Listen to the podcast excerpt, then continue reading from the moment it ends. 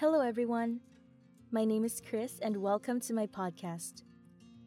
Just a little bit of introduction about myself. I live in the Philippines. I love music and I love singing. I created this podcast because I wanted to express myself. I want to be able to share my thoughts, feelings, and learnings about life. This podcast is also my way to hone my pronunciation and voiceover skills. I named my podcast Chris and Her Serendipity because a lot of moments in my life are fortunate accidents, though I didn't know that they were when they happened.